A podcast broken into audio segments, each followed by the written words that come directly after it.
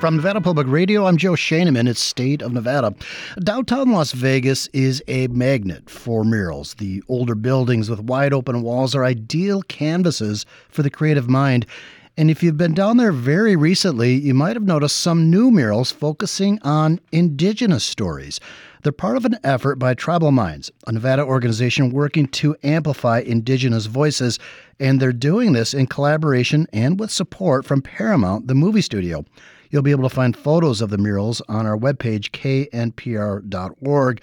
And here to get into the details of this unique collaboration and what's behind it is Brian Melendez, the founder of Tribal Minds. Brian, welcome back. Thank you so much for having me, and I hope you're having a great morning. So yeah, far. you too, Brian. It's great to have you back here. So, Brian, this project is called Murals for Change. How did Tribal Minds and Paramount connect to get this started? You know, what? that's a really great question. Um, so first and foremost, you know, as a uh, as a native-led nonprofit here in the state of Nevada, we do statewide work, right? So we're working uh, in Reno, Las Vegas. We work in rural areas, remote areas in Nevada, and so as you're aware, the uh, Super Bowl just happened in Las Vegas, right? So Paramount was kind of everywhere, and so they were looking at um, doing some projects with the indigenous communities. And so, because they're not necessarily from Nevada as of yet, they were doing some some work looking around at organizations. Our hmm. organization was basically, you know, um, pretty big on the Google search, you know, as far as like indigenous nonprofits in the state that are doing, you know, these types of community development projects. And then they reached out to us through a third party, and then we just communicated, and that's kind of how that came about initially. Okay, and this is uh, the arm of Paramount called Content for Change, and they f- through this collaboration, you've created four murals by four Indigenous artists. Three are in downtown. There's one in North Las Vegas. Why uh, were those artists chosen? So we looked at the artists, and I think for us, when we we were working on this project, we wanted to get representation as much as we could from the state. So as much representation we could in those areas, right? So we were looking in Las Vegas specifically for these walls. And so we were looking at artists who were in the Las Vegas area, but also artists who were native to Nevada, right? So and then um, when we we had an extra kind of wall and we were looking at it, said, you know what? We know a couple other really good artists. Let's see if there's anybody else on the outside that can come in, and that's kind of how that worked out. Do you have the names of the artists? Yes, uh, Fawn Douglas She's a Southern Paiute out of uh, Las Vegas, Nevada. And Greg Deal, he is a uh, Pyramid Lake Paiute artist uh, living in Colorado. And then Danielle SeeWalker, she is from the Standing Rock Reservation in South Dakota, but she's also living in Colorado. So these were our three artists on the project. Oh, three artists. So in these murals, what did you want them to convey? What were, were did they have goals?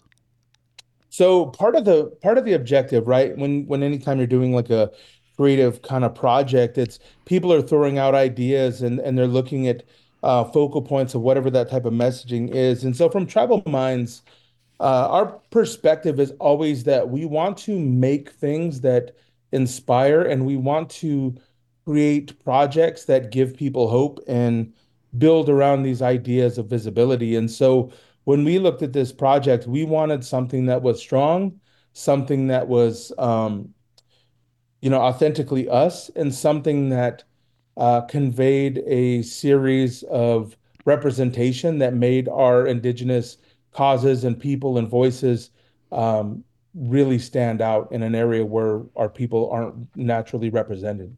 You know, the murals are in Las Vegas. They're not in the Reno area where you're based. There are 28 federally recognized tribes in Nevada, and a lot of them are in northern Nevada. Was there a particular reason the murals, uh, like you wanted to have them in the south rather than the north? I think that, um, well, I think there was a couple things, right? One is that for the population, right? So the state of Nevada, so we're the sixth largest native populated state in the nation, right? And so as you just mentioned, the mass majority of our tribes and tribal governments are in the northern part of the state. Mm-hmm. So when we're looking at somewhere like Reno, we can go down Reno right now. I mean, I'm in Reno at this moment, but I can drive around the city and find several native murals and you know mm-hmm. locations and organizations. So I think you know our representation and the way that we've been really showing out in Reno has been pretty significant, and I think it's going to continue to grow. But Las Vegas really needed a little bit more. in in our opinion as we were looking at the project. So because there were going to be people down there for the Super Bowl, because we were we had a couple months to to really kind of build out this art, it it made a lot more sense for us to look in Las Vegas. Okay, and Brian, you know you've been doing tribal tribal minds for years. Uh, I talked with you very early on on this program about it. You've also helped organize Indigenous voters through the Nevada Native Vote Project. Aside from your work, is the indigenous community well represented in this state? You know what? Um, I was born here, right? I'm my people are here. My this is my dirt. And from the time being a, a little child in the communities in the reservation to now when I'm looking at these things, I I would want to say optimistically that I believe that there's a, a lot more representation happening than from the time I was a, a young mm-hmm. child or adult. So I think ultimately things are growing and things are changing. And I believe that people are having more pathways to that type of representation as time goes on. And again, you're doing this project with an arm of Paramount called Content for Change, and, and Tribal Minds is very grassroots. Uh, on the show, we talked about it again early on, and you had goals of amplifying Indigenous voices, getting them more involved in the political process. Coming from that background, I I just have to wonder if you're at all suspicious of the motivations of a big corporate studio like Paramount, or was there something about their pitch to you that made it feel more authentic, or does that even matter? I think I think it's um I really think that it's very difficult for anybody who's outside of our community systems and outside of our culture sometimes to really understand what motivates us and drives us. Mm-hmm. And so a lot of times for us as a nonprofit, right? So when we look at the work, we we pride ourselves as a proverbial bridge organization. And what that means in in the work is that we we exist with the intention that we want to make these relationships with people who are outside of our systems.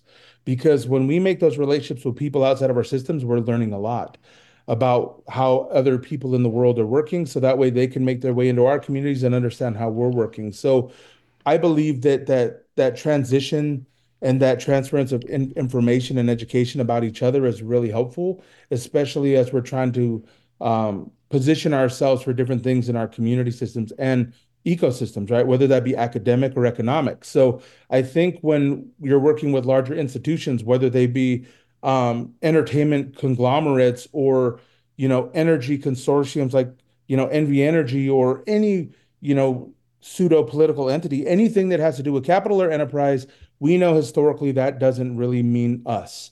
And so anytime we're working with some other enterprise, it's always like, okay, I see you, I hear you, you're here, you want to do something. I understand that this is some type of, you know, exchange or some type of information that's kind of working between us. But ultimately, do I believe that other people on the outside always have a, a great intention for us or they believe things? I don't know that.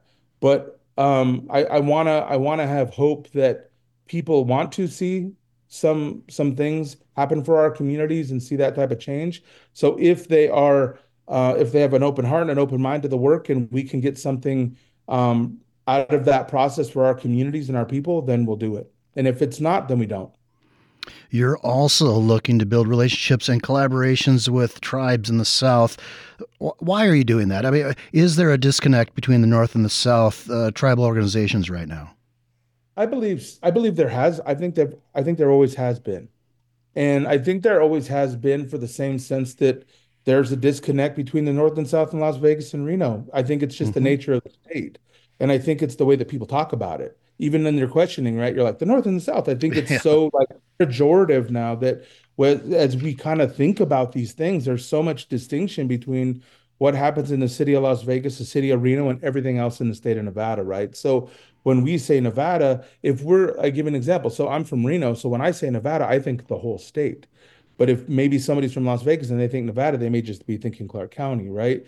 And that's not necessarily everybody, but I think that that's the way that the economics and the opportunities move in the state, where there's a giant dump of resources in Clark County that is intended to trickle somewhere throughout the state from time to time. So I think for us, when we're looking at this, I think our cultural or uh, reach towards the tribes is to also it, it's in a sense of like um, familiar familiarity, right? Mm-hmm. It's in a sense of community, right? When we're looking at the tribes in Southern Nevada, we're saying, hey, look, we we are you. We see you. We're together.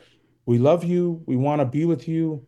Like, remember us, right? Yeah. So I think that's what that camaraderie is more so than any kind of like major political move. I think it's more of a uh, a, a community-oriented approach to bringing people together. So Yeah, that's why. yeah. Yeah, At the same time, with 62,000 members in all the various tribal organizations in the state, the conjoining and the joining uh, connection between those two could become a, a pretty big political power. But that's for another time. I want to ask you uh, you know, you have other things you're working on, including two podcasts. One's called Coffee with an Indian, it's already available. Talk about that a bit. So I started that podcast uh, back in 2018. And so that podcast was based upon the idea that I was going to tell multi-generational narratives of my community, my family, how we got here. And I think that the reasoning behind that project was that when we're dealing with um, native populations, the way in which our cultures are built out, the uh, the mores, folkways, the the way in which people are um, communicating amongst themselves is very different than maybe other Western systems, right? So we we function in a different way. So everything is done through a sense of uh, family and community. So it was almost that I had to tell the story in reverse to build up to this moment, because it's not like when we're talking in our tribal communities, I couldn't outrightly come into a tribal community and say, "Hey, look, I'm Brian Melendez. I got, you know, these degrees. I come from this space. I've done this. I've done that. You know, here's why you should listen to me." My my community would shut me out. They wouldn't hear that, and they, you know, we hmm we don't kind of function that way. So, in order to have a little bit more uh, footing in the community space, we had to kind of tell the community and tell the story of where we come from, where I come from, how this happened. And by doing so, in in that sense, that that oral tradition was able to carry the sentiment or energetics of the work we're doing today. You have another another podcast planned. What's that one going to be about? So Indian 101's that, that's a really great project. So I'll give you an example. Um, so let's say you're in school and there's a teacher or there's or anything, eh, you know, a coworker, and they they're really curious about tribal communities, and they say to themselves, I don't really know anything about these communities. So we're creating this process, and it's going to be a really fun project. So basically Indian 101 is talking about all of these conceptual um, ideas of our communities. Maybe it's what is what are the what are reservations? What are these communities? What are like what does this mean, right? What are these particular eras in history? What does this mean in this space? How do how do the people feel here? And so, but we're going to do it in a way that it's it's going to be a little a little bit more lighthearted and funny. So I think these are really small bursts of information, but they're done in a way that's really um, so that way we can in a way that we can kind of explain lightheartedly to like a 10 year old, Sure. right? Like a, a young person, so they can understand what are these historical things and just trying to deal with the facts and and trying to convey information so that way people can under better understand our communities and it's not our it's not always our responsibility to do that but as an organization i think that we're going to make a better headway at educating and informing our communities and other people as to why we need to be in partnership why we need to co-create things together why we're asking for the things we're asking for and the work that we're doing today And again, this is uh, Brian Brian Melendez. He's the founder of Tribal Minds, which is partnering with Paramount. And if you've been in downtown Las Vegas recently, you could see four murals that came as a result of this collaboration. And he's involved in, in a lot of other projects. Also with us is Las Vegas attorney Kostan Lathouris. He's a member of the Chemehuevi Tribal Council and served six years on the Nevada Indian Commission. Kostan, welcome back to the program. Thank you very much for having me. What, what do you think of Murals for Change? I love it. I grew up here in Las Vegas. These are the homelands of the Southern Paiute people. And for a long time growing up, there wasn't really even any, any acknowledgement, let alone authentic expression uh, of the Southern Paiute in the area. And last week I was just walking down the street and I came across Water is Life by Fawn Douglas. And it was just beautiful to see that representation. Uh, D- does it strike an emotional chord with you? It does. Uh, I saw that and I, I just wanted to reach out to to my friends and my family and my cousins and you know say, hey, look at this. It's here. Uh, there's Southern Paiute art and it was by a Southern Paiute artist. And it's it's just good to see that we're we're here still, and that that's being acknowledged, and it's motivating and it's inspiring to to keep being present and to be present for future generations so that they are inspired to do what they feel is right as well. You know, and I asked a form of this question to Brian just moments ago, but this project was done in conjunction with a major movie studio that's not owned or run by Indigenous people. Do you think they properly handle this project? I mean, fr- from what you know of it. And I do love that qualification there from what I know of. Uh, I didn't work with them directly, but I will say that uh, we had an event um, and by we, I mean I attended the event last week where mm-hmm. they were talking about Murals for Change. And I will just say that for me, it seemed to be native led, uh, native driven. And it was really nice to have a gathering where we were able to celebrate something and and to be joyous. Uh, there's not always a lot of good news, but it was a good event. It was a happy event, and our communities need those type of events. You know, Kostan, tell me if I'm over assuming here, but it does sort of feel like there's been a movement in this country over the last few years geared toward unearthing and hearing more from the indigenous community. Uh, or, or does it feel that way to you? You know, I, I hope you're not assuming. I hope that's the case. It does seem to be more of the case from where I stand. I think that there's a lot of traditional values within indigenous communities uh, that are surviving the test of time. And I think that a lot of other communities are looking to that and listening to it and, and seeing the value there. Uh, not that it has to be of value to be important, uh, but it does have value as well. And so I would agree with you. I think that we see it at the federal level with the consultation policies, where the federal government's saying, you know, if we're making decisions that affect tribes, they should have a seat at the table. And I think that should be said about anybody. Anybody who's going to be affected by decision should have the opportunity to be at that table and be heard about their concerns. Uh, we see it even at the state level uh, with uh, AB 264 in 2019, which is now part of uh, the Nevada Revised Statutes at Section 233A, where there's a policy to promote collaboration between state agencies and Indian tribes. And so I, I think you're right. There is that trend that we're seeing where people are starting to be curious and want to know and listen to indigenous communities. And I, I think it's beautiful. Do you think that's part of, of, maybe a younger generation's desire to know more about the culture? And in the sense that a lot of people are, are looking for uh, different ways to manage their lives, different ways to view life? I think it's a, a mix of different things. In my experience, usually the more that people know or the more exposure they have to communities, the more open minded they are. And I think we're living in a world that is really interconnected. And I think a lot of people are having experience and exposure to indigenous communities uh, in a variety of different ways, either through um, the appointment of Deb Haaland as the Secretary of the Interior, reservation dogs on TV. Uh, and people are starting to be aware of the fact that we're not just a part of history, we're part of the present and we'll be part of the future. And people want to learn more. And honestly, indigenous communities also want to learn more as well. And so I think it's a really good ex- experience for a cultural exchange that can be done in a very healthy and productive way. And there are a lot other, uh, a lot more things uh, about the indigenous community, the culture that people really do not know. And Southern Nevada does have its own indigenous art space, the Nuwu Art Gallery and Community Center, which was founded by one of the muralists, Fawn Douglas. But but other other places in Southern Nevada, elsewhere, what else would you like to see in terms of showcasing Indigenous perspectives and stories? Well, I know that there's going to be a, a gathering at Red Rock, and they have that every year, and it, it's great. There's singing, there's dancing. I would like to see more inclusion of Nevada specific history and Nevada specific history regarding the indigenous people who live in the state as part of our education system growing up. So that way it's not this burden that tribes have to overcome to say, hey, let's prove that we even exist or that we're here. Uh, that people just understand that as part of learning about the history of the state. And so I would like to see that.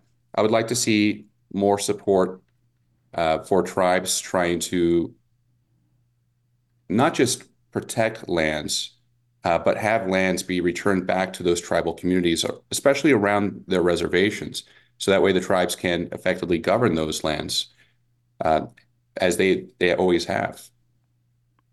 And you know, you talked about seeing the mural in downtown Las Vegas. Uh, the Arts District is really a natural home for the murals, these three murals. Uh, there were other, the, several others there before Murals for Change project started, but it, this is a really trendy neighborhood in, Ve- in Vegas. So they're going to get a lot of exposure in this very obvious place. Where else do you think some of these indigenous works should be displayed? I think perhaps the answer would be everywhere. But uh, yeah, a- any place really. I mean, it, it's just beautiful art. I think anybody could look at it and say, "Wow, this is beautiful." When I saw "Water is Life," especially if you catch it with the rain, I mean, it changes with the weather. If the ground is wet, it creates a full basket, uh, and it just goes with that message that water is life. I think anybody that is looking to beautify an area uh, should consider indigenous artists and having that representation there because again it's just beautiful art. I think everyone benefits from it. And you heard brian melendez talking about bridging north and southern indigenous communities. There's this physical distance but i wonder how are the needs and perspectives of the two communities different in your eyes and how can that be overcome i think a lot of it is based on prior federal policies and I, I'm just speaking on it as it is. I mean, the creation of state boundaries is pretty arbitrary from an indigenous perspective. It doesn't necessarily represent the fact that a tribe might be within what we now consider states in multiple states. And a lot of the creation of reservations too were, was done in a, a very kind of arbitrary way uh, from a tribal perspective because the creation of reservations weren't necessarily based on shared language, culture, or community or community. And so you might have people who are of the same cultural community uh, in different reservations, which are now different political entities. And then you compound on that with the fact that a lot of reservations were placed in rural, remote areas that have a lack of resources. And so now you have a bunch of different tribal governments uh, that aren't necessarily what they were 200 years ago because of federal policies with limited resources. And I think a lot of times the tribal governments historically would have worked together, but they have that limited resource to draw upon. And so they're just struggling to to make day-to-day decisions. I think now we're starting to see these tribes, especially with the availability of communication that we have and, and technology, reaching out and working with each other. And so I think we're starting to see that change because at the end of the day, even though they might be separate, they share a lot of the same values. They want a lot of the same things. They have the same interests. Uh, and yeah. face similar challenges. Hey, Kostan, I'm going to have to end it there, but thank you so much for joining us. I also want to thank Brian Melendez of Tribal Minds.